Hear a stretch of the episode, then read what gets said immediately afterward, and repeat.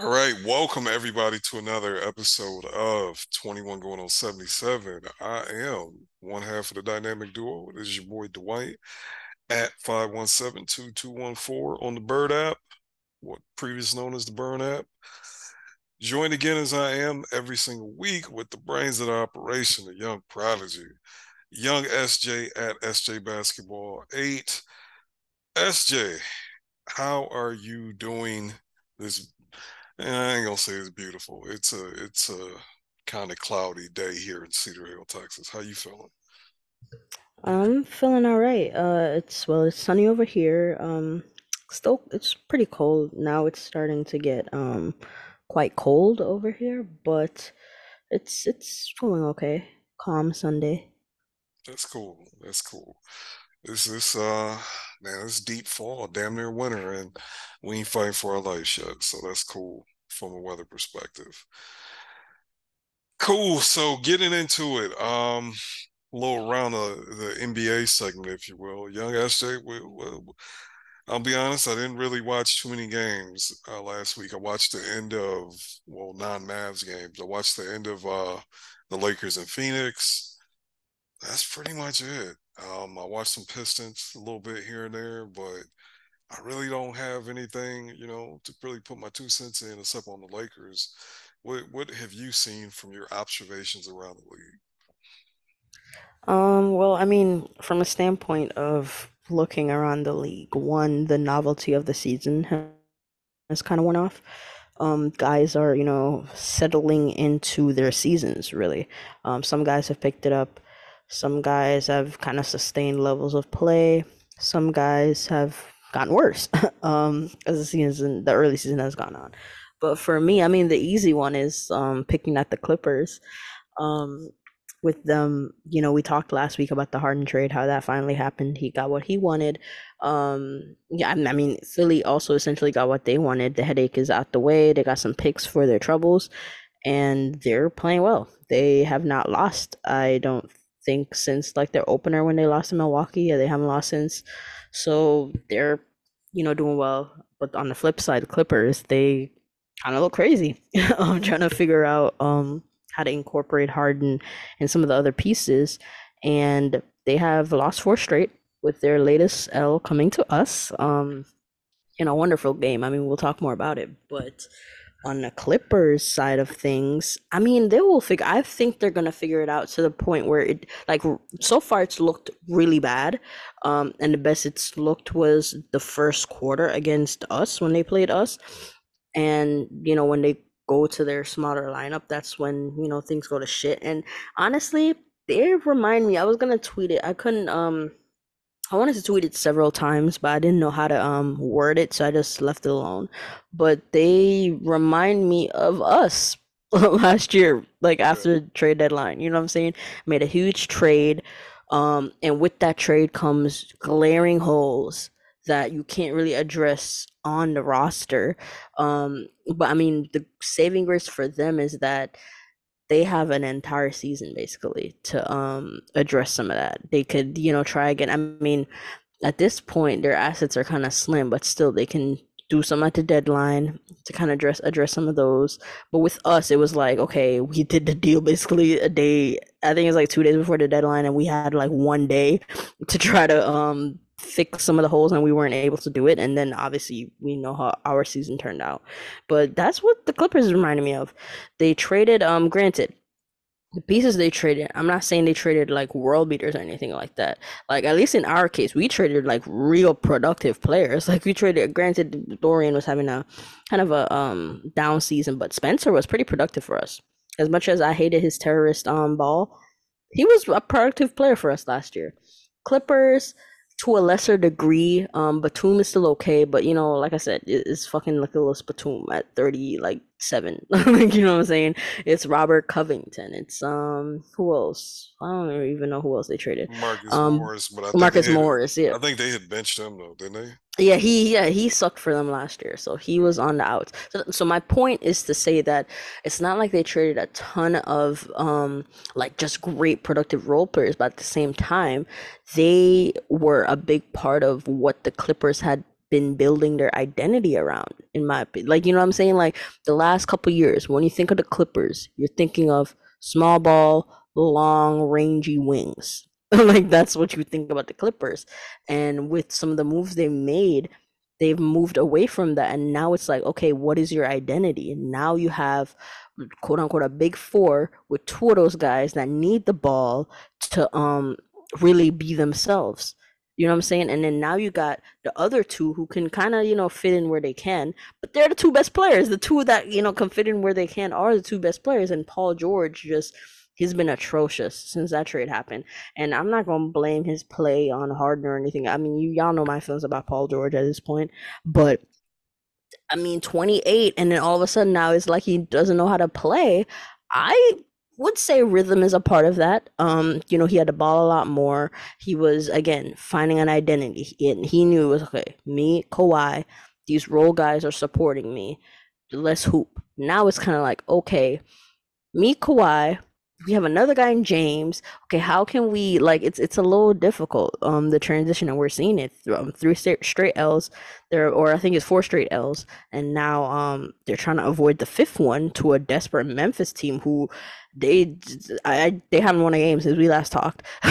um they're just they're just um struggling right now. So that game is to bring me a lot of joy cuz I cannot lose between either either we get to clown Memphis more or we get to clown the Clippers more. That's great in my book. But um, I think the Clippers will figure it out from an offensive standpoint, though, because like I said, the best they've looked is that first quarter against us, and all the other games, the offense has looked bad. Defensively, that's where I just don't think um they're gonna be able to fix it with the small ball. Like you got Plumlee out for a while, he got hurt. Um, and after Plumlee, you're playing 97 year old PJ Tucker at center. Like that has run its course. Like you, not even Philly did that. You know when he was with Philly, didn't even um Philly didn't try that shit. like Philly understood that hey, that might have worked a couple years ago in spurts, but Philly didn't even do that.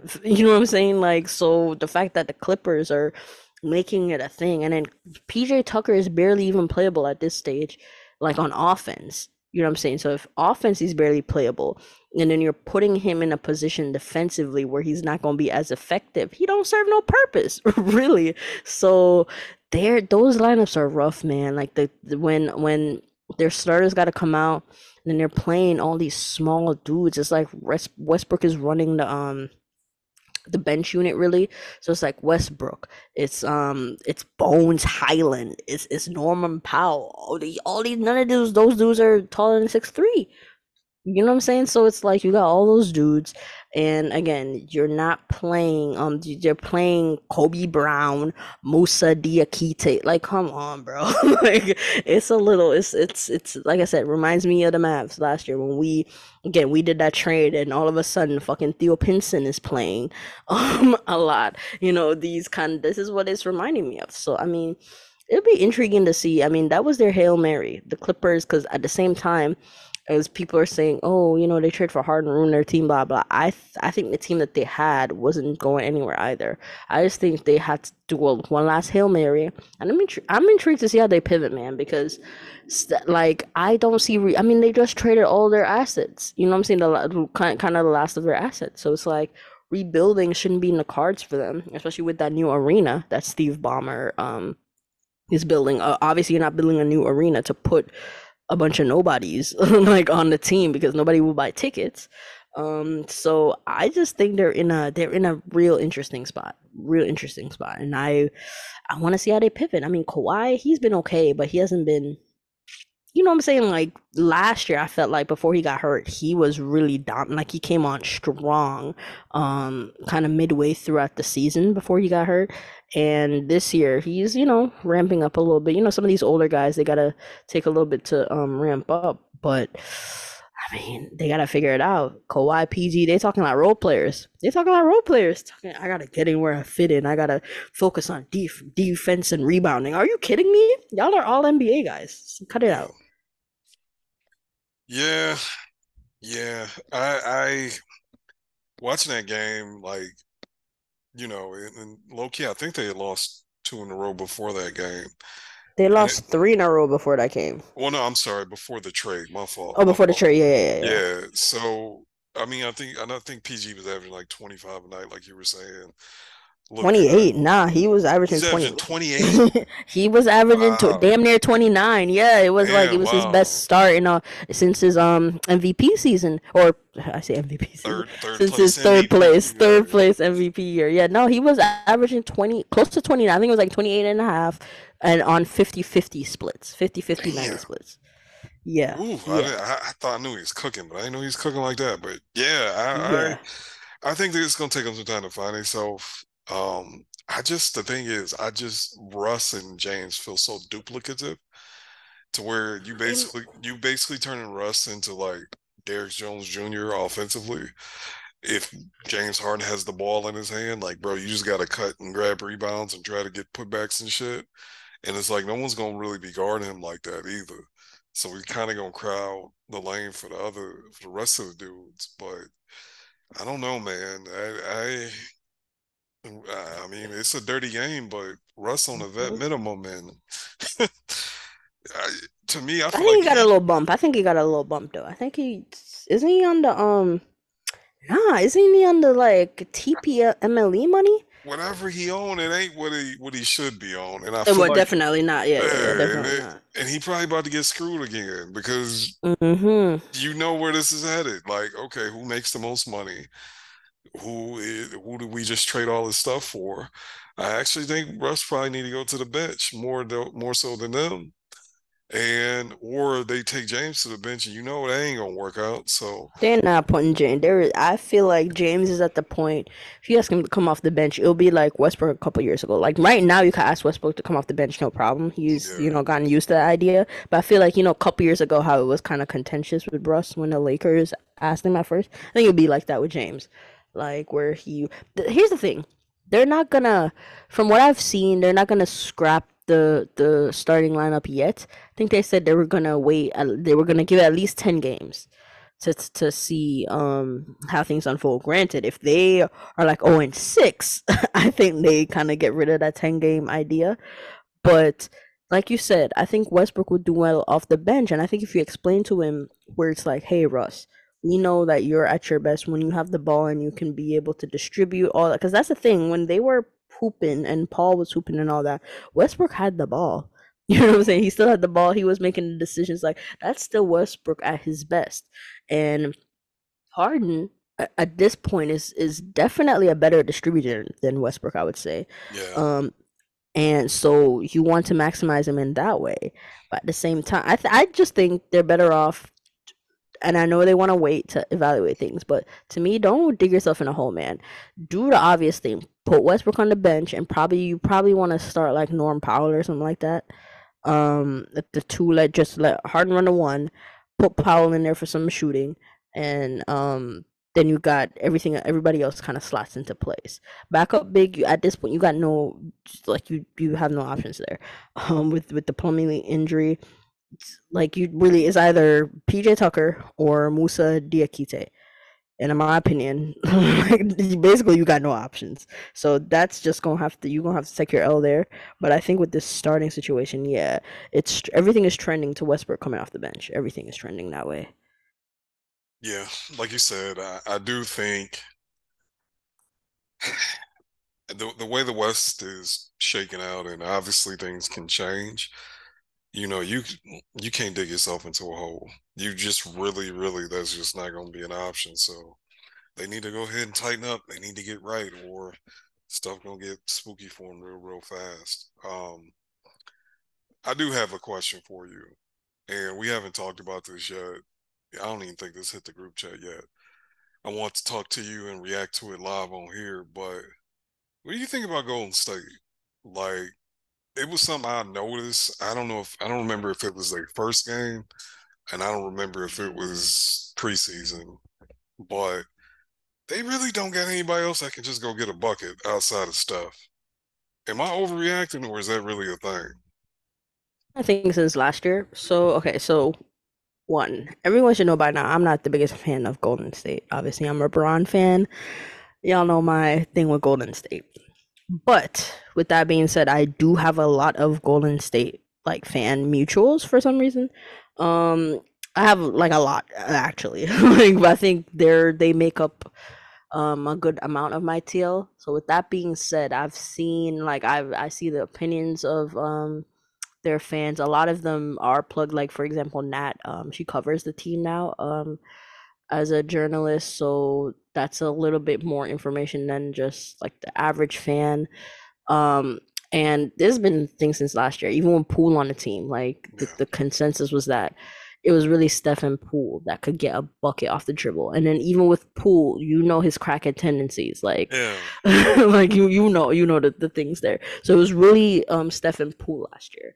Um and a lot of people thought that was their one of their I, I mean, obviously you saw the road issues, they couldn't defend on the road, this, this, that, and the third. Like a lot of other issues came up, but that was really the main one. So when they traded away Jordan Poole to get Chris Paul, initially the reaction was like, I mean, a lot of the fan base didn't like Chris Paul, obviously, but a lot of the reaction was that, hey, we traded away, you know, Poole wasn't great for us really last year. And then he, you know, the whole punch situation, Draymond, the team not really vibing with him, blah, blah. They got all that, but they also understood, hey, we traded away a guy that could get us 20 off the bounds. You know what I'm saying?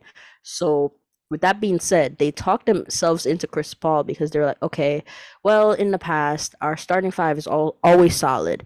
It's always when we go to our bench, we have issues. If Chris Paul stabilizes our bench, then hey, we might not have issues. That's that's their that was their thinking and how they try to talk themselves into it. And so far, they haven't been wrong in the sense that um Chris Paul has stabilized their bench unit. Um their bench, I pretty sure their bench even has a better um net rating than their starters, if I'm not mistaken. I, I that don't quote me on that. I'm not um 100% sure on that, but if I'm not mistaken, I do think um the bench the bench is all I know is the bench is pretty good, better than it's been in previous years with them, but the problem you just mentioned, nobody could get a bucket outside of Steph. Chris Paul at this point he cannot score. Chris Paul can't score. That's not he just can't. He's 37 it's not gonna you you can't wait on it. it's like oh wait chris paul cannot score no more. He showed us all that the last i think like year and a half really. He showed you i cannot score anymore. I can still distribute the rock but don't look for me for no points. I think that's that's the consensus with chris paul right now so that's that and then clay clay has never been a um shot creator like that you know what I'm saying? He can do it in spurts. Remind me of Tim, where they can do it in spurts a bit, but they're not like shock where you're um continuously like giving them the ball and say, "Hey, go get me a bucket um off the dribble," or um running pick and rolls and stuff like that. That's not that's not Clay's game.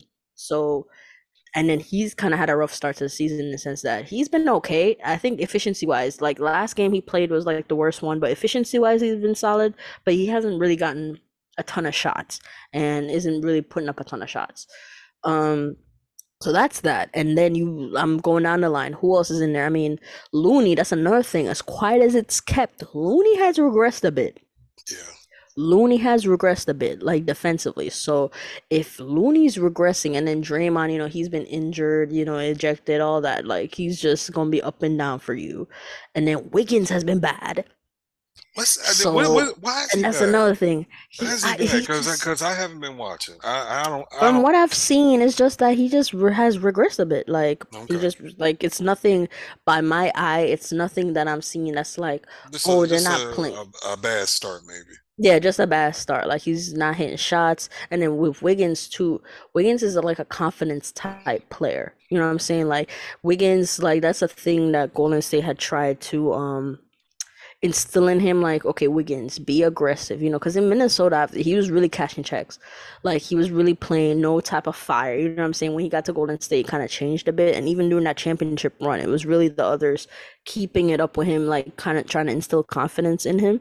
So if he's not really hitting and you know the the, the encouragement isn't as forthcoming then he's gonna be in kind of a rough spot with wiggins. But um they just yeah, they the shot creation has been a thing for the last um since last season, really. Even their championship run, shot creation again was kind of an issue, but you had Poole flanking Steph and and Wiggins, who again he's similar to Clay, where he's not necessarily a shot creator, but can do it in spurts, and he did it well in those spurts in the championship run.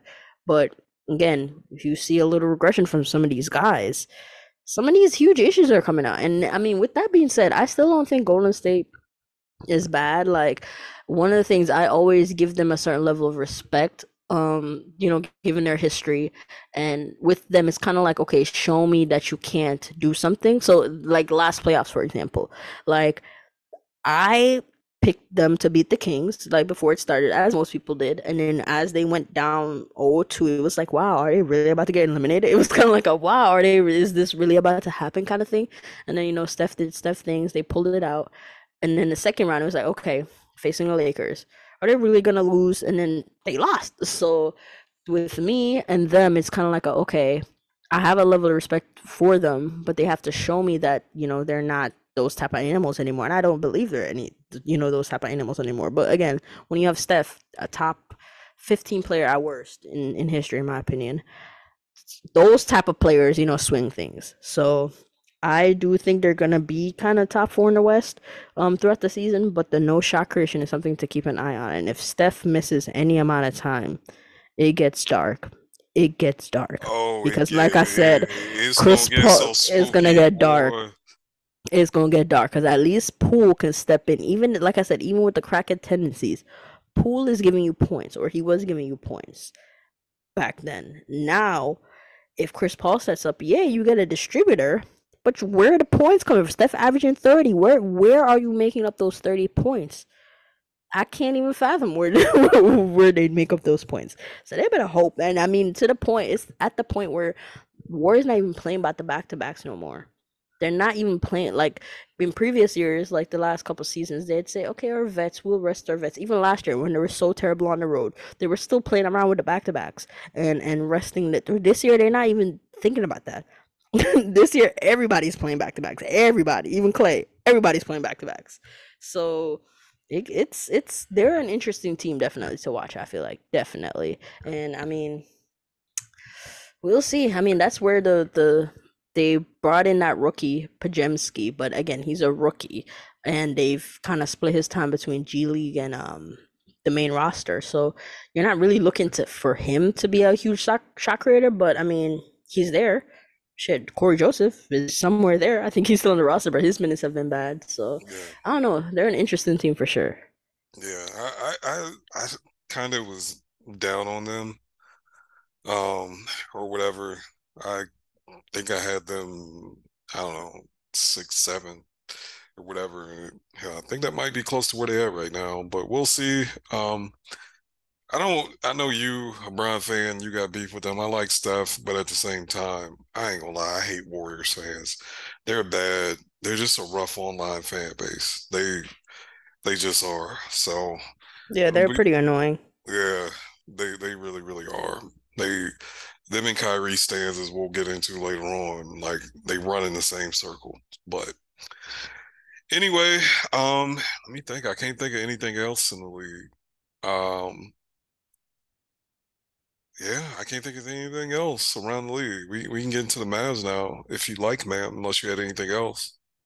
Nah, those are the yeah big things. Um, yeah, those are pretty much big things. So yeah, we can jump right into our Mavericks. All right, our Mavs have played one, two, uh, three. We played three games since we last recorded. We recorded right before we played the uh, Hornets last Sunday, and we went two and one. Um, we got down double digits to the Hornets, and then ended up winning by what, what was it, fifteen plus? Yeah, yeah. We that was a huge swing. Yeah, we just got beat by the Raptors, and then we got down like twelve points in the first quarter to the Clippers, and then we also beat the Magic. Oh shit, I forgot about the Magic. So we went three and one in last week. Yep. Okay. My bad. I, I literally forgot about the Magic. Um got down to them and then uh putting them away. I don't I don't know, man. Where, oh wait, you... sorry to cut you sorry to cut you off. Um but I just saw a tweet uh about our early conversation with the Clippers. So Ty Lue was saying that he's gonna try to split Russell Westbrook and James Harden up as much as possible. mm. But to me, mm. that's crazy because you just traded for a guy where now you got to split him up as much as possible with a guy that was already on the roster. That's crazy. But anyway, sorry. No, that, that that that is kind of wild. But Yeah, man. Um, we doing good. We're doing. I kind of, you know, would like to stop getting down by double digits every game, but I mean, I think in today's NBA, no lead is safe, and I think we're proving it. It's rare, you know, that teams just be beating teams the whole damn time. So I'm kind of cool with it. Um, I'm in a good place. Our most recent win, we beat the hell out the Clippers, as we've been talking about. I don't know, man. Give me your takes. Give me your observations about this week in Maverick basketball. Well, another successful week. I mean, last time we talked, we were five and one at that point, Yeah, or something like that. Um, or four and one. I don't fucking remember. But um, it, we talked about how we got off to a good start. How you know this was kind of um how we didn't expect to be off to such a great start, and how it felt good. Again, fast forward another week, another good week for the Mavericks, and I mean at this point, I know a lot of people, and I'm not even talking about like national media folks. I'm talking about like some people within the fan base, like, are a bit weary, you know, at completely cer- celebrating um this hot start. And I mean, I'm saying people. I'm definitely one of those people. uh, I've been enjoying it. Don't get me wrong, but you know, before you want to um really embrace it because you don't want to get you know burned you look at the you know a lot of things that we've done we looked at the schedule and the thing with the scheduling that people are saying oh they haven't played anybody and the only good team they played is and they lost like this was before you know the raptors lost and i'm looking at that line of thinking like i'm like how is an indictment on on the Mavs to lose to Denver. Their only loss to be to Denver, the defending champs. I'm like, how is that? Like as it stands, Denver is eight and one. So how is it an indictment on the Mavericks that at that point that they're only LB to a team that has barely lost themselves and just won the chip? You know what I'm saying? It doesn't make any sense. But whatever, you know, people have said, "Oh, we haven't played anybody," blah blah. But at the end of the day, given how last year went for us, and again, we as Mavs fans, we we know the games, we watch the games, we know the type of games that we've lost last year, and we're seeing this year where okay, not that history is completely repeating itself, but okay, we've gotten like last year. I remember when it was early in the season, and we were. I remember we didn't start last season bad. We we started. I think we were um, weren't we like nine and four, or am I mixing it up with the year before? No, I might have been mixing it, it. it was a cute little start, if memory serves Weren't we? Yeah, okay, right? Yeah, that's what I'm saying. I feel like we were I mean, I, okay. I'm gonna verify, but I'm, I'm, I feel you're right. Yeah, I feel like we were okay. And then it was like, okay, we were okay. And then it was like the schedule was coming up where it was a softer portion. We were facing depleted teams, and we were all thinking, oh, we're about to go on a run. And we lost. We were taking L's. It was like, oh, Pelicans, no Zion, this person, no BI, no this, no that. Got our ass beat. Several times that has happened. And now I feel like we're in a similar situation where, okay, there's a stretch coming up. Um, granted, it's a lot of road games, a lot of traveling, but depleted Pelicans team again facing a bad Washington team, and then the Bucks who are struggling. This is to me is a test that's coming up for the Mavericks, and I'm and I'm I am hopeful because they've passed some of the previous tests. Like I said before, the the, the Denver game to me that wasn't really a real test um because I expected a loss. Granted, they were defending champions, bad matchup for us. And then even then, the game was like second half especially was pretty encouraging. And I mean, you could say, oh, Denver maybe took their feet off the gas, blah blah. They were up by a lot, blah. No, we were playing encouraging hoops in the second half, and then all these other games like the Hornets, like you said, double digits, we were down somehow came back to re- to win by double digits ourselves. Um, the Magic back to back, we were down again in that game, and then the ending of that game was basically Luka Kyrie closing things out as our stars are supposed to do. Raptors game again, another team bad matchup, and something that I did last year, and I'm going to continue doing it this year is after L's, especially if it's getting a little too melodramatic, I will not be on the app because I feel like um I feel like it was starting to get real contentious. And I'm like guys I understand the Raptors aren't a great team right? And we lost by double digits. Um we were getting blown out especially in the second half. But like thinking about the context of the situation again, bad matchup for us. They're and here's the thing: isn't the bad matchups aren't just hey a team has a big front court. It's if a team has size across the board. That is where it gets tough for us, and that that is the Raptors. Same with Denver. The Raptors, the OG Anunoby is six eight, and he's their two guard. He's their two guard. you know what I'm saying? Scottie Barnes, six eight. He's playing their three. Siakam, six nine. He's playing the four. Like Poeltl's like damn near. I think he's like six eleven. He's their five. You know what I'm saying? Like they're a big positional team. Same with Denver, where fucking Michael Porter Jr., Aaron Gordon, 6'10, 6'9, 6, you know what I'm saying? Like that's that is where we're gonna have problems. Not just, hey, somebody got a seven footer in the front court. No. It's if they're they got size across the board. So I at this point, um, similar to what I was saying about the Clippers, where they don't have um like on the roster kind of solutions for some of their problems that's going to be us with like if we're facing a team like you know minnesota's of the world denver toronto um who else? Who else is like big across positions? Um can't really maybe boston you know like those type of teams we're gonna struggle we're gonna struggle um and it is what it is but all these other teams i'm encouraged by what i've seen I'm encouraged by Lively, continue to be encouraged by him, even with, you know, game to game where it's like you don't know what's gonna happen in the game. Is he gonna get in foul trouble in this game? Is he not? Like when he's not in foul trouble, he's been great. Even if he struggles a little bit, he adjusts quickly on the fly. That's one thing I really um like about his game. Um Grant kind of has fallen off a bit over these last couple games, but that's because I feel like it's just the defenses that um we've faced. We've played a lot of um switching teams i feel like like with the clippers raptors. So with those type of teams switching he's not gonna get a shit ton of shots especially if um defenders are starting to like stay home on him which they are. So um and then again he's not a shot creator. Um they've tried a little bit to put him in a post do little things but he again that's not his game. So um it is what it is but still solid for us. Still solid for us as a defender and a leader. Derrick Jones Jr. man what can I say? I mean, uh, we've I've, we've already walked back our takes, but yeah, he told you to shut your whore mouth. He told me to shut he, my bitch ass up repeatedly, yeah, and don't repeatedly. speak on him no more. Don't speak exactly. on him, man. So I'm I'm happy he's playing well, and I mean that's the thing. It's not like I thought. I never thought he'd be bad for us. Yeah. I, I was very happy. I wanted them to go after him, like prior to the offseason. He was one of the guys I wanted them to target.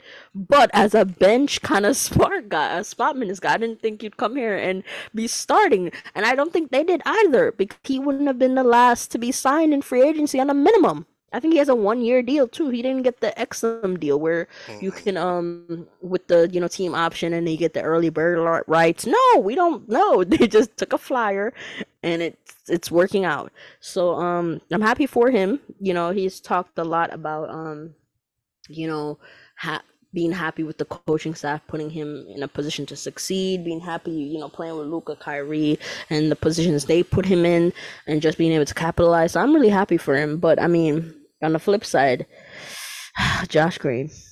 Josh Green. I mean, since we last talked last week, I hinted at that article that was gonna come out, and it did um, about Josh Green. I mean, that article specifically focused on his screen navigation as an issue, but I mean, he overall, he ain't doing shit. He's not doing anything, week, bro. Over the last week, just he's just yeah. out there.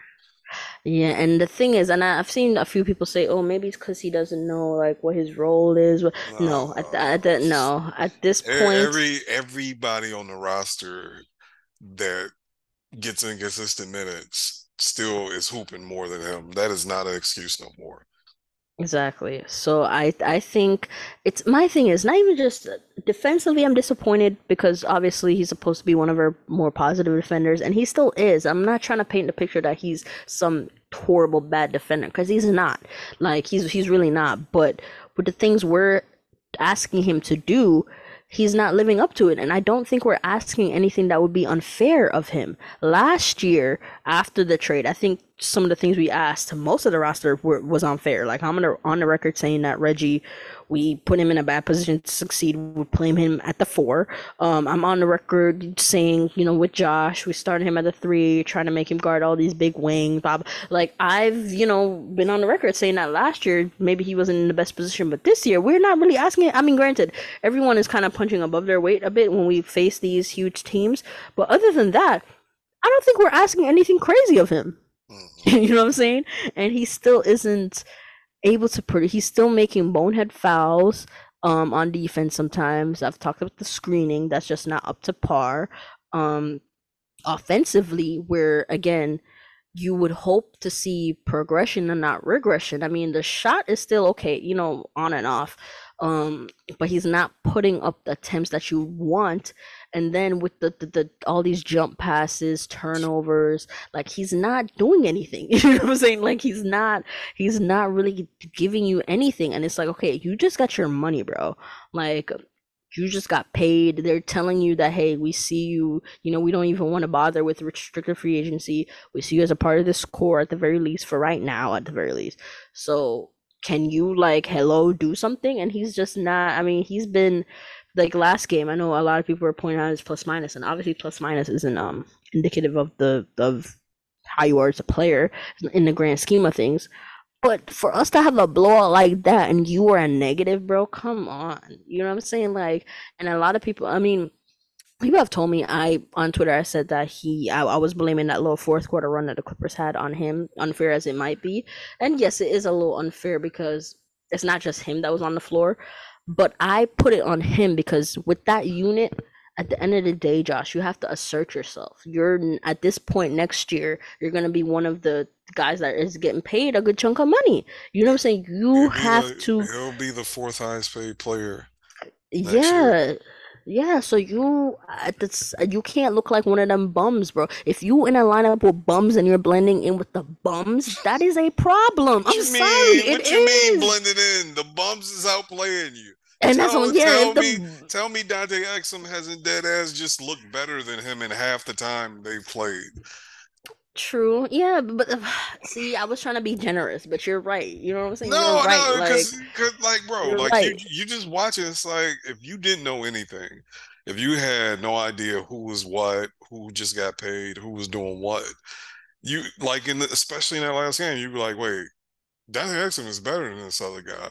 Like you would feel that way, and I don't think that's mean. It's just the truth, and I don't think Josh stinks. I just he's just a, he's just I don't feel like he's improving, and I don't I don't know, man. It's not, and that's the thing. Development isn't linear, right? I feel like from the year before to last year, you saw the huge tangible improvement, right? Yeah. You saw it, and then this year, it's it, it feels like regression. That's where my issue lies. Like it's fine if you don't have such a big jump from um last year to this year like you did the previous year. That's fine, whatever.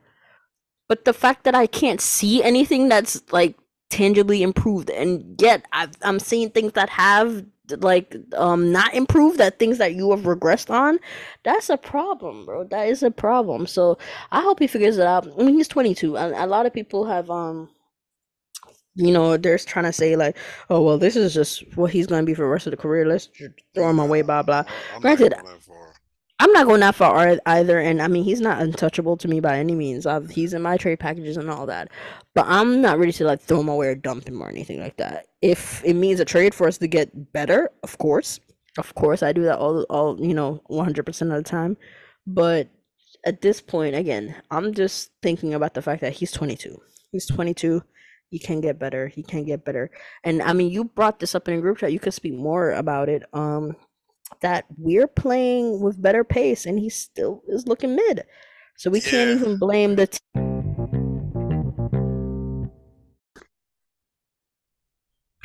Yeah, you can't even um blame the team's like style of player makeup anymore for his play. Like we're playing with pace. This should be a team that fits him and what he'd like to do too, and he's he's not producing. He's just not. Yeah, we are. Uh, we're up to seventh in NBA in pace. And, you know, I'm not a Josh Green believer or doubter. I'm just someone that likes the Mavs he played for my team, man. man, I just always believe like if you put Josh in more up tempo, more free flowing, more movement setup, he would excel. And now the Mavs have done that, and it's like, yeah, he's fucking mid. He's just as mid. Same problem, same flaws, and you could argue he's got worse. And it's just like, bro, like what what the hell, man? Like I don't know. I don't know. But I'm I'm it's it is still early, right? So I'm not willing to like write anybody off and we still winning. So I really I'll be honest with you. Um a topic I want to get into with you because you are you have become the queen of the trade machine. And I don't know, I, I don't know say we're gonna argue. We're just gonna have a discussion. And hell, we can do it now if you want, but I think Josh Green and Jaden Hardy and Tim Hardaway Jr. and even our our future draft picks, I think we're gonna be stuck with these guys this season. Um, and the reason why I think we're gonna be stuck with them this season is I, I look around the league, right? And you look at what we need to really take it to the next level. I totally agree with your premise. Like to me, Dereck Lively hitting as fast as he did, it it changed everything. I I think it saved the Luka era. I think Dereck Lively is maybe the second most important player on the team. I'll even go a uh, step further and say, outside of the drafting of Luka, Dereck Lively, the drafting of Dereck Lively is probably the most important thing to happen to the Mavs. Probably since we won the championship. Like if you look at like a personnel move, I don't know if there's anything that's better with, with, if you go back with hindsight. Getting, if you would have kept Jalen Brunson, it, would have been a debate, but he left for nothing. So I think that young man is that important. And not only is him hitting fast, he don't make shit. He don't make no fucking money. So it's like that the fact you have locked in starters at the four and the five, or even if you get somebody to dislodge Grant Williams, he's a high end six man, making basically what a high end six man makes. But if he remains a starter, he's still good. I think it does free up the roster to where you can overpay for that third option from a contract standpoint and even for like an asset standpoint. But I just don't think anybody gonna want the shit we got. Um, that's why like I've kind of given up on the trade machine because I just, you know, watching the games, other teams got scouts. They see what Dereck Lively is. They like, yeah, the, uh, we might have thought some shit was gonna be shaky in Dallas. We, you know, maybe Luka would leave. So if we get some picks three, four years out, them shits might be good. But they see like, oh shit, yeah, he's not going anywhere. He like, why? Why would he leave? Where is he gonna go? And I really think that's where we at. I, I think we're gonna be stuck with these dudes through the season. So I'm not gonna put them in trade packages no more because I'm just rolling with it because they are hooping as a collective, just not Josh Green. And I also think like there's going to be teams we just are bad matchups for, and there are teams that are going to be bad matchups for us, and the Raptors are one of them. So, I only thing I was pissed about that Raptors game was Omax didn't play at all. And I know he only played five minutes the other night, but it's like he's still big. He can still get in the way. The thing with the Raptors was doing to us, that wasn't even skill. They literally was just going through people's chest and getting shots at the rim. Like it wasn't a skill thing as much as it was just we are bigger than these guys and we just gonna go through their chest. And you know, Jason Kidd was calling them soft, and I'm like, what the fuck? Tim Hardaway Jr. is fucking Tim Hardaway Jr. Like there's and he he ain't supposed to be able to guard Pascal Siakam on the block. Like that don't make he that don't mean he's soft. That means he's not a fucking superhero. Honestly, I think that was more a Maxi. Um, honestly, in my head, that was directed straight at Maxi. I feel like he was the softest player in that game by a mile. Uh, and you, that's not, and he's a six, he's six ten. That's not, you know what I'm saying? It's not. Hey, um, hey, hey, I ain't art. Maxi been asked for basically he was all he's asked basically all of last year except for the last two minutes of the Lakers game. He was asked all of the previous year for basically all but that that little stretch in the playoffs where he caught fire. He was good before then. I actually do think he was a good player before then, but these last two years, he's basically been asked for the majority of the league a year. So maybe he is. Maybe Kidd was talking shit to him, and he was right because Maxi's. I yeah, I just I can't get out of my head that he him and Schroeder had a little dust up and he played significantly worse after that. Meanwhile, Dennis was hitting mid range jumpers. That is what I, like- my that can't leave my head. you can make an argument he packed us up. You, Yes, you, you can make the argument that Dennis Schroeder like packed us up when he's making a little push, but that's just that's that's bad. Max, he just ain't got that dog in him, and we we know He does not. He does not. I've always called him a pumpkin, but this kind of sealed the deal for me. Um, you have the dust up, and I was like, yeah, fight. Maybe this will pour, get fire in him. And he proceeded to foul a lot, Yeah, pass up shots, yeah. and do nothing in the paint. That is exactly what happened. So yeah, that, he's Yeah. done in my eyes. He's completely done to me. he he's cooked, but he's gonna play well for like two games, and a certain person who covers the Mavs is gonna be in people's mentions or subbing us on the fucking broadcast. But that's neither here nor there. Um, but anyway, back to the whole like trade idea. Do do you do you acknowledge you being delusional, or do you actually think we're gonna be able to get something for this? And I'm not even trying to be mean or argue with you about it, but like I don't think nobody giving us anything good for what we want. And one thing I will say that you were right about, hey man, Jerami Grant don't guard nobody no more. I actually have rewatched them games. Like, bro, they got him guarding the third best offensive option. Like he'll in a in a crutch time, they'll let him guard the point of attack, but and he alright, but he alright. He ain't good. So I'm kind of off that train. And then, you know, Kyle Kuzma, mm, no. Kyle Kuzma was flanked by KCP and Anthony Davis. We we ain't Yeah, got no. Mm-mm. yeah, we we ain't we ain't got them. Them dudes ain't here. And I just think we got to grind it out for uh, it's basically OG or you better hope Mr. Prosper gets it together. I don't I I'm not doing the I'm just not giving up shit of value. Like now if I will say I will take Jerami Grant if they giving him away. Like if it's like hey Josh Green and Maxi or Josh Green even if it's Josh Green and Maxi or Josh Green and Richaun Holmes, yeah, I I'm probably doing that. But when we get into talking about future draft capital, I, I just I can't. It gotta be a solid pick. It's future first. I will shoot a, a protected second for Andre Drummond. I would do that, but I don't know. What What do you think? Am I crazy about devaluing our assets now? Um, well, first of all, I sh I will preface that whenever I do a trade machine thing, I've stated on the timeline several times that I don't really care about the other team. Like I am doing it like the, uh, what makes me happy, what makes the Mavericks happy, and I'm trying to like obviously I'm not putting a total like delusional package out there. You know, I'll put a little pick in there to make it cool, but I know I am thinking about the Mavs' happiness first and foremost. So yeah, let's start there. So when I do those fanspo trade packages, that's what I'm talking about. Um, but with that being said, I would not be upset if they stay put this season. Um, like I said, yes, Lively changes things, but they're still playing a long game. Like Mm. he, him hitting quickly is good for us, but it's still a long game. Is he's not he's a, he's a rookie. He's not making us contenders this season.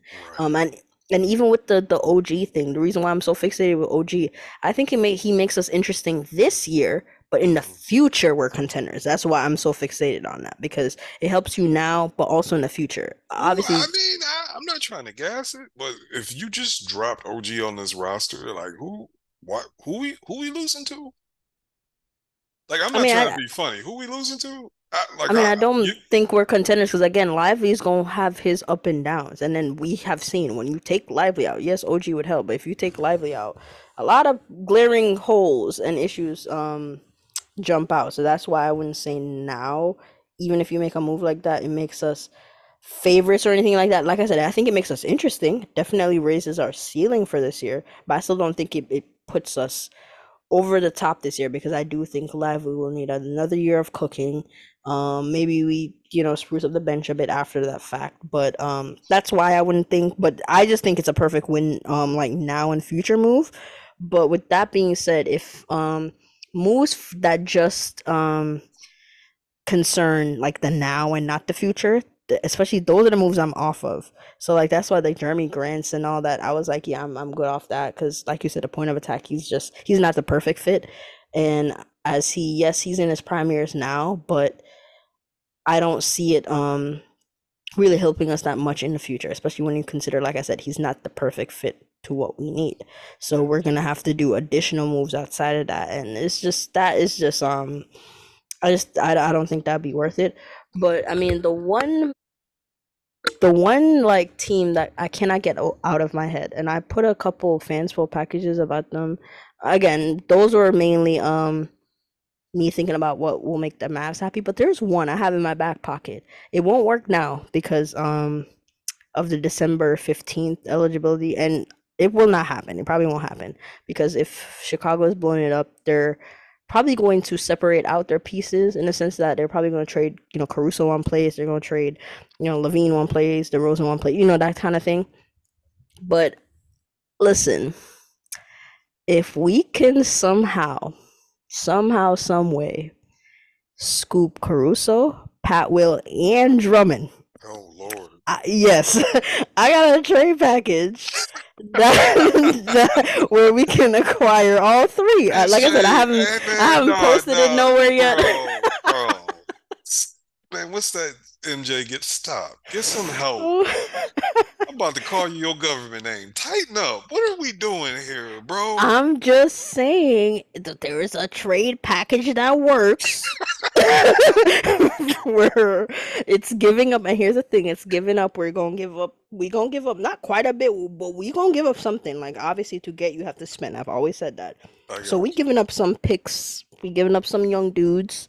Um, I think if what did I put? Like I said, it won't work now because um Markieff Morris is in the deal and he can be traded to the 15. But I think it's like we get those three. I think we sent out Josh Holmes. Uh, I think mm, no, I, I can't remember. I can't remember. But it was like a couple picks. Um, I think it was like a first, a couple seconds. Josh is Hardy in that one? that I did. I have to go back and look. If I was in my, if I was in my, I'd ask for Hardy. Hardy, yeah, yeah. I think I put Hardy in there. I think it was like, I think it was, I think it was Josh Hardy and Holmes, and then the draft pick compensation to get all three of those dudes. And like I said, that's not gonna happen. That's not gonna happen. Um, I don't even think they trade Pat Will.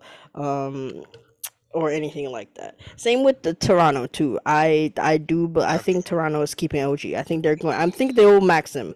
Remember, I was telling you, oh, maybe he won't get. I I am on your train now. I think he's going. I think they're going to max him. I mean, him. the only way it doesn't happen is if he gets hurt again.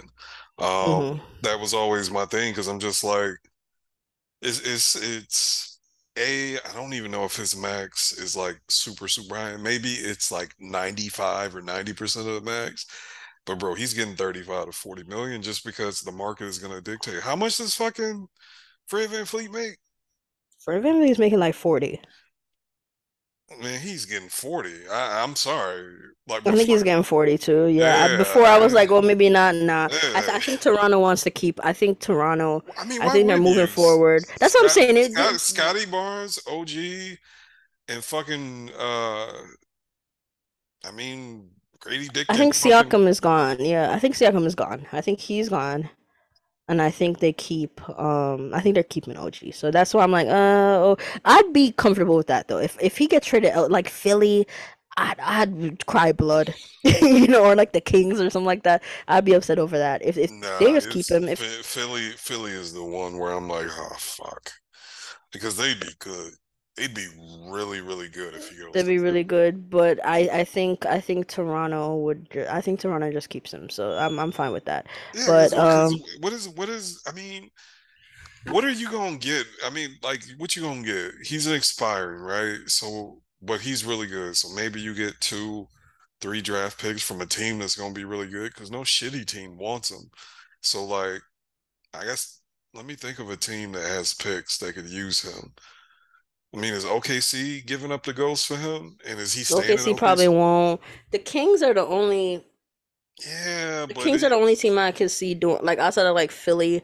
Yeah, but the, the Kings in the same boat we in. Like, how great? But that's what I'm saying. Kings yeah, it's gonna really be if, exactly. if they get if they get OG. Like, I don't know. Exactly, that's the point. So they, if Toronto keeps him, it is what it is. But I, I feel the same with like Pat Will. People are saying, oh, maybe you could, you know, sell. Why would they sell low on him when they could keep him on a dirt cheap contract next year and see what he has? He's like what 22. Like I just don't see him trade him. But like I said, Fanspo, The it's only, the about. only, the only thing is, Mhm. the only way I think a Pat Williams becomes available is if uh they fire the GM before the trade deadline. Because Mm. the GM that drafted him is still employed, and he took what was he a fourth pick, third pick, Fourth like pick, they reached and got him. They yeah. reached for him. So as long as Buddy has a job, he's not gonna pack him up. He's not gonna pack him up now. Keep an eye on that in the summer if they fire that GM. Then hmm that's that's when we might be cooking with gas. But yeah, damn, Buddy. Yeah, but those. he's the fourth pick, and he got the stats Josh Green got. Hmm Like for And his it's even worse. for his career, low key. And it's worse this year because he's not he's not doing anything. He's not shooting well and he's not guarding anything. So he's really not doing anything. Um, Why? why but I think we can fix Why, him why we want him? Explain. Why be- we want him? because listen, listen. I think we can fix him because Chicago they he doesn't that team doesn't fit anything. Like he's not playing. Who's he playing with? Who's he like who there's no one there to help elevate his game. Yeah. There's no um Zach LaVine do not create for nobody. Same DeRozan don't do that either. Vucevic again, like he, no he, one's he stopped doing it once he made once he got to Chicago. He passed exactly. in San Antonio.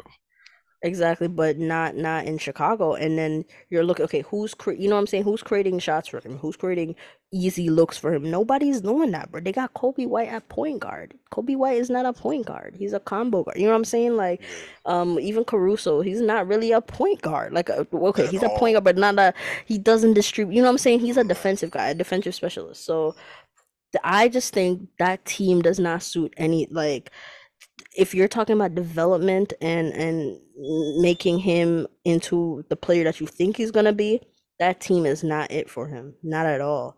And I just think um if you simplify the game for him a bit, like just he'd come here, be spotted up, you know, in the corners on the wings. And if you tell him, okay, you're going to have to make open shots, you're going to get a ton of them. Because that's the thing in Chicago. Is he getting a are people creating looks for him, quality looks for him? I don't think so. You know what I'm saying? Here, he'd have the opportunity to play off guys that can create quality looks for him. And then maybe then you can also um help him out a bit defensively because that's the thing. He had all the tools defensively. Last year he looked good defensively, and this year now, now he's not doing anything. I just think it's an all around confidence problem, and he's one of those guys that will need a change. He's reminding me of Lauri. Remember how Lauri looked his final year in Chicago, how he looked horrible. Um, he wasn't really doing anything. The coach was because remember they were playing, they were really just spotting him up. He wasn't doing anything, and then he goes to Cleveland and they put him in a better situation, better team where he could play off more guys that can um or play off a guy that can create shots for him, all that. And he's looked good. Not to say that he's going to be Lauri Markkanen like development wise, that he's going to turn into all that. I'm not saying that. But I think at the very least he could be three and D. At the very least, I think he could do that. And right now, Chicago is not um putting him in a good position for that. I don't think. That's why I'm like, even if it's not us, I feel like if he gets a change of scenery in a better situation, he's gonna look much better. He's gonna look much better. Okay. Maybe I'm wrong, but that's just my opinion. You convince me. You convince me. Um now we gotta I forget that he has he he has a distinctly Eastern European name, their GM, and I forget his name at the moment, but Um, our Arturas, yeah. AK, AK. They just There- call him AK. There Yeah. we go. AK, we got a hope for him. They have to stink, and they have to stink so bad that it leads them to get fired. And then the the new people come in and basically trade, burn it down. Um, I do think if someone, I think Zach LaVine will go to the Clippers. I mean, go to the Lakers. I feel like that trade is just. Interesting. I feel like it's the six. I feel like if the Sixers don't get OG, I feel like. But that's the thing. Nah, I wanted think, to. The six. I don't think the Sixers have anything. I don't think there is a deal there though, because they probably want Maxey, and then the Sixers not trading Maxey. So I don't think. I don't think there's a deal there actually. Yeah. Um, Lakers. Hmm. You know what? I could see it. because I could see it. I think the I Lakers got it. like they got Jalen Fino. I think what, how many picks? hmm I could many? see it. How many picks they got left? They got I don't few. know how many they got. I, they got a few, but I don't know how many they got left. Yeah. Actually, I could see it. Now that you were saying, I, I could see it. I could see it. Because I I think actually he, could I see think that. he would want to go there, and like I think the Lakers are going to panic trade here pretty soon because Oh, me too. They gonna they, package something. it's Yeah. because like bro, LeBron is my fucking age. Like bro, you can't have a thirty. This dude was in high school when I was in high school. I am in my forties, bro. Like you can't be fucking around with him. So you gotta be going for it at all times, or you just wasting everybody's time. And AD been healthy, and they for the most part, they still what four and five. Hey, I'm gonna go ahead and say it. Uh, they need to play Christian Wood more. They do, they do. I, I, I, is you I they hope they do so they conceal their fate. You do that, and I'm telling you that, that listen, it's just certain guys, bro. It's the it's the loser stench. I'm telling you, certain guys. When you're forced to play him more, I they're agree, that's gonna be their but you downfall. I'm but telling you. you but you gotta do it. You just see you gotta do it to prove it don't work. You gotta do what we did because what they doing right now ain't working either. And it's like the only time they even have a chance of competing with other teams is when he's on the floor just because his him and AD and Brown out there actually grab rebounds. Literally just that alone is helping him and then he can shoot a little bit. But you know, I know that bothers you. I know it's traumatic. I know it's personal with you and Christian Wood, but they need to play him a little bit more. Um he's he, he's been a cool little backup for them. His stats ain't that good. He's been a cool little backup, which is his role and the role he should play in the NBA. And I'm finally happy we've arrived there with pretty much everybody. Um, even though I think there's still some people that think the Mavs make the playoffs if he's playing 35 minutes a night. But anyway, um, getting off that, yeah, I think you. I, I, guess my big summary from all the trade conversations and trade machine. And listen, I'm the last person to say a trade can't happen because I think the Mavs are getting to the point to where dudes are gonna want to be like, yeah, can can you get me to Dallas? You know what I'm saying? You got fucking Derrick Jones Jr. hooping. You got Grant Williams hooping for the most part. And I think that high end role player at third op, you got Tim Hardaway Jr. hooping.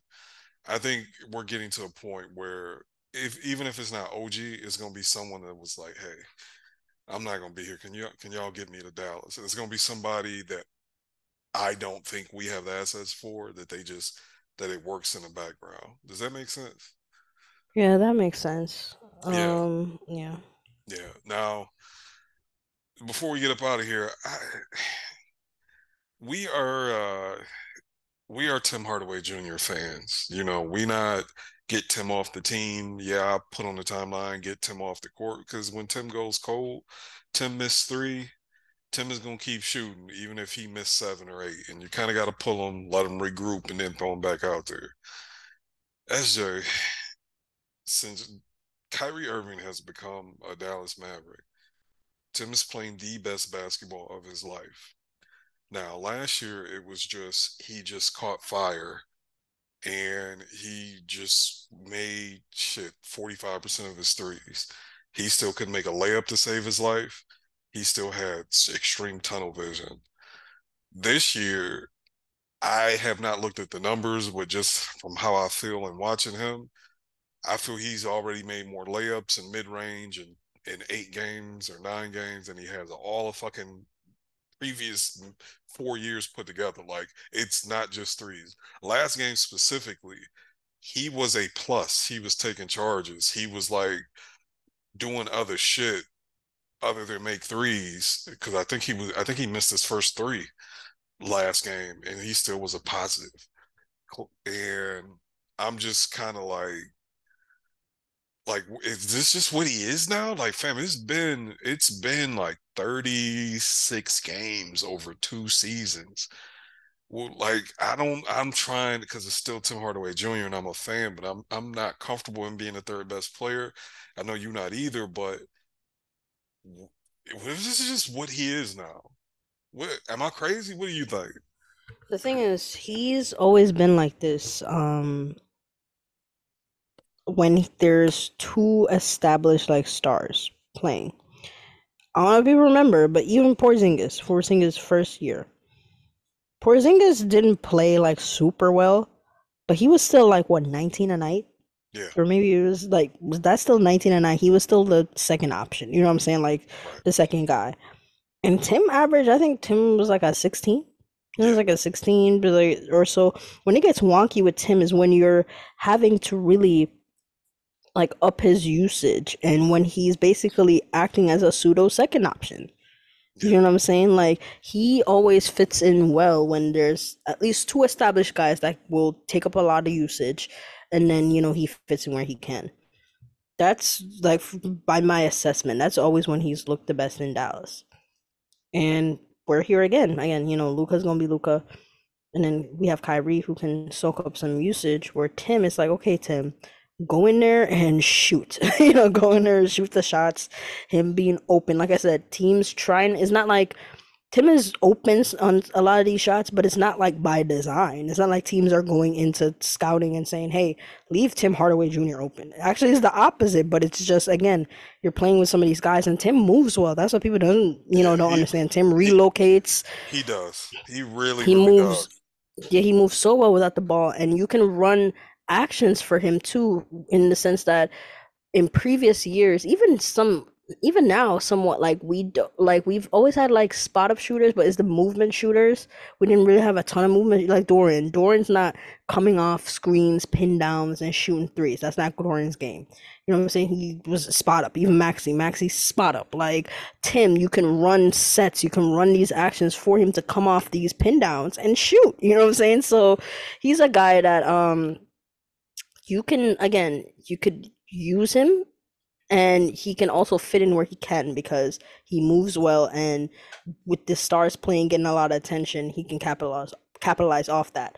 So that's why when i'm like i mean now so much um i don't want to exaggerate it now because i haven't seen much of it in the last few games because he has been playing well but that's why i didn't understand the overreactions to him because i'm like damn he's not playing badly. Like what are you like what do you want from him realistically? You know what i'm saying? Like what else do you want from him realistically? Like you saw it like you see in real time in that game with Maxi, wide open shot, wide open, and you're passing it to Tim for what? You know what I'm saying? And Tim ended up having to take some awkward, you know, I think he t- actually turned it over, but I didn't, or took an awkward shot. I don't remember, but I don't, I didn't blame him for that because I'm like, see, that's a perfect example of them just tr- having them wanting Tim to bail them out, and then they blamed him for bad shots. That's what I'm saying. I'm like, y'all need to understand that we got these scary ass dudes that want Tim to bail them out, and Tim doesn't. Tim is going.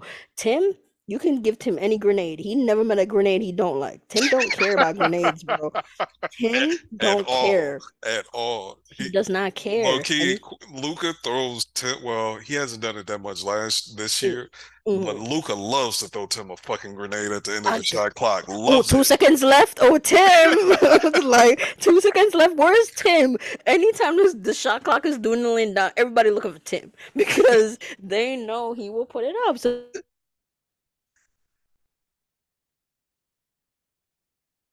Yo, you uh, you cut out. That's it. this is a he's done everything we asked him to do, bro. Yeah, and that, I I no bad words from me with and, Tim. and that's kind of my thing, and that's kind of the reason why I defend him because let's just be real here. Outside of last year, Tim has, in my opinion, went above and beyond with his talent level and what he should have been asked to do. Do you agree or disagree? He's had one bad year I agree. I agree. Like he's answered the fucking call way more than he hasn't picked it up. And last year was bad. And uh, fuck, I can't say last year was all bad. It was just bad till Kyrie showed up. It was bad. And then once Kyrie showed up, dog, I'm not, I think Tim was like fifth in the NBA in three pointers made once Kyrie showed up. And the only people that was above him was like the fucking Splash Brothers and like Buddy Hield and some other motherfucker that shoots the blood. And then it was him. And I'm pretty sure he on that same time so far this year. And it's just like, man, at this point, I I don't even know like what trade who's gonna trade you he because Tim getting old too. So I don't really think he got a lot of trade value. And it comes back to my point earlier. Like, I think these are just our guys. I think we just gonna be small and try to outscore you. Um, but one other point around Tim, because I when it comes to Kyrie and the Kyrie stands, this is my opinion. I don't know if the data supports it all across the board. But, and this is to be me doing some speculation. I have not heard this from anybody. This is just me based on what I see. I believe when Kyrie got here, either through the coaching staff or through just dudes on the team or around the league, I believe they said, hey, bro, we need somebody to make the ball move, right? We need to play with more pace. Hell, even um, I mean, we do play with more pace now. We're literally one of the fastest paced teams in the league now. And I believe that that was something that was told to him. So I know a lot of people get mad about Kyrie deferring, but if you pay attention, I think there's I think he's not doing it because he don't want to shoot. I think he realized either through stuff the coaching staff or just what he's heard the team needs. That's why he's doing that, and that's why he defers to Tim. That's why he defers to basically anybody that can shoot the first couple quarters. Like, the, how many times has the ball swing to Kyrie and he's open? He'll swing it one more time and even if the guy he pe- swing like he's swing. There was one play I forgot what who we were playing, maybe the Raptors, and he swung and he was open. I was like, Kyrie, take it. He swung it back to Tim. They swung it back. Yeah. He swung it back. I'm like, Kyrie, and he shoot. swung it back again. Yep, yep, yeah. yes, yes. And I think he's doing that because I think he was told like, you know, the God bless Luka, God bless Spencer. The ball is fucking sticking, and these guys don't have, keep their rhythm. And let's be real, bro. Since Kyrie showed up, Jaden Hardy played the best fucking basketball he's ever played. Tim Hardaway Jr. got brought back from the fucking dead to where we was all man, how many trade packages? I was gonna pack Tim up. I would have packed Tim Hardaway Jr. up. I would have helped him pack, would have helped him move, load up the U-Haul. I would have drove him to the airport. I would have helped him unpack in Atlanta for Clint Capela in the summer. And now I'm like, bro, I'm not doing that trade. You got to give me some other shit. I legit would not do that trade right now. And I think it's because Kyrie, there's a method to Kyrie's madness because you see when it's go time, Kyrie is ready to go in the fourth quarter when the money's on the line, he's flashing that shit. And I think that's that's something I'm gonna say it bothers me, but I think people assume Kyrie just wants to be passive, but I think there's a method to his madness. What do you think, or am I crazy? not crazy. Anybody who disagrees, they're just being stupid. No offense, but all the stands, come on, bro. He's an old man at this point. Kyrie's yeah, older. He's an he old, knows. older, smaller guy too. That's yeah, and he said it out his own mouth. That's why I'm like, what? What more do y'all want? He told, and y'all know. Believe something, he's not going to say it. You know what I'm saying? Other than like people saying, "Oh, I want to spend my career about," like we're talking about impress. You know, Kyrie's not. He's going, to you know, say what he feels. And if he's saying out his own mouth, yeah, I'm, you know, I'm trying to ease my way. I'm not trying to do too much right now. I'm going to play well so I can peak near to playoff time. What else is there to talk about? Yeah. He just told you what it is. You know what I'm saying? So yes, you are right in that. Yes, that's that's exactly what's going on. He is easing himself into things. So the stands wanting to see him dribble 50 million times a game to go, you know, to achieve nothing. They could, that's, I blocked them all. That's what I'm saying. I preemptively blocked them all. Like this was even before they started acting up. I had blocked them. When we got him, I started blocking because I knew this was going to come up. So at this point, yeah, I don't have the energy to, to, to for all that. He told you out his mouth what he's doing. And I think that's just that. Um, yes, there was a, against the Raptors, there was some selfish play going on. No, no, no. Let, let's, let's, was it the Raptors? No, it was the Raptors. And let's address yeah, that was, too. Let's address that mm-hmm. too. Luka was selfish as fucking that fourth quarter. Yeah, he was. Ky- Kyrie, what he made seven straight points. He hit. Yeah, it was like seven straight. And then he checked back in, and he didn't. He basically didn't get to touch it after. He didn't that. get it to touch like, it no more. Yeah, and it was kind of the Raptors were switching, and Luka was not being double covered. So he was like, "Yeah, I'm, I'm let me do what I do and get us back in the game. And that was selfish as fuck. and that was why I was so angry watching that game. Um, I think you were pretty. Did we? I think I shot you a text about that shit, but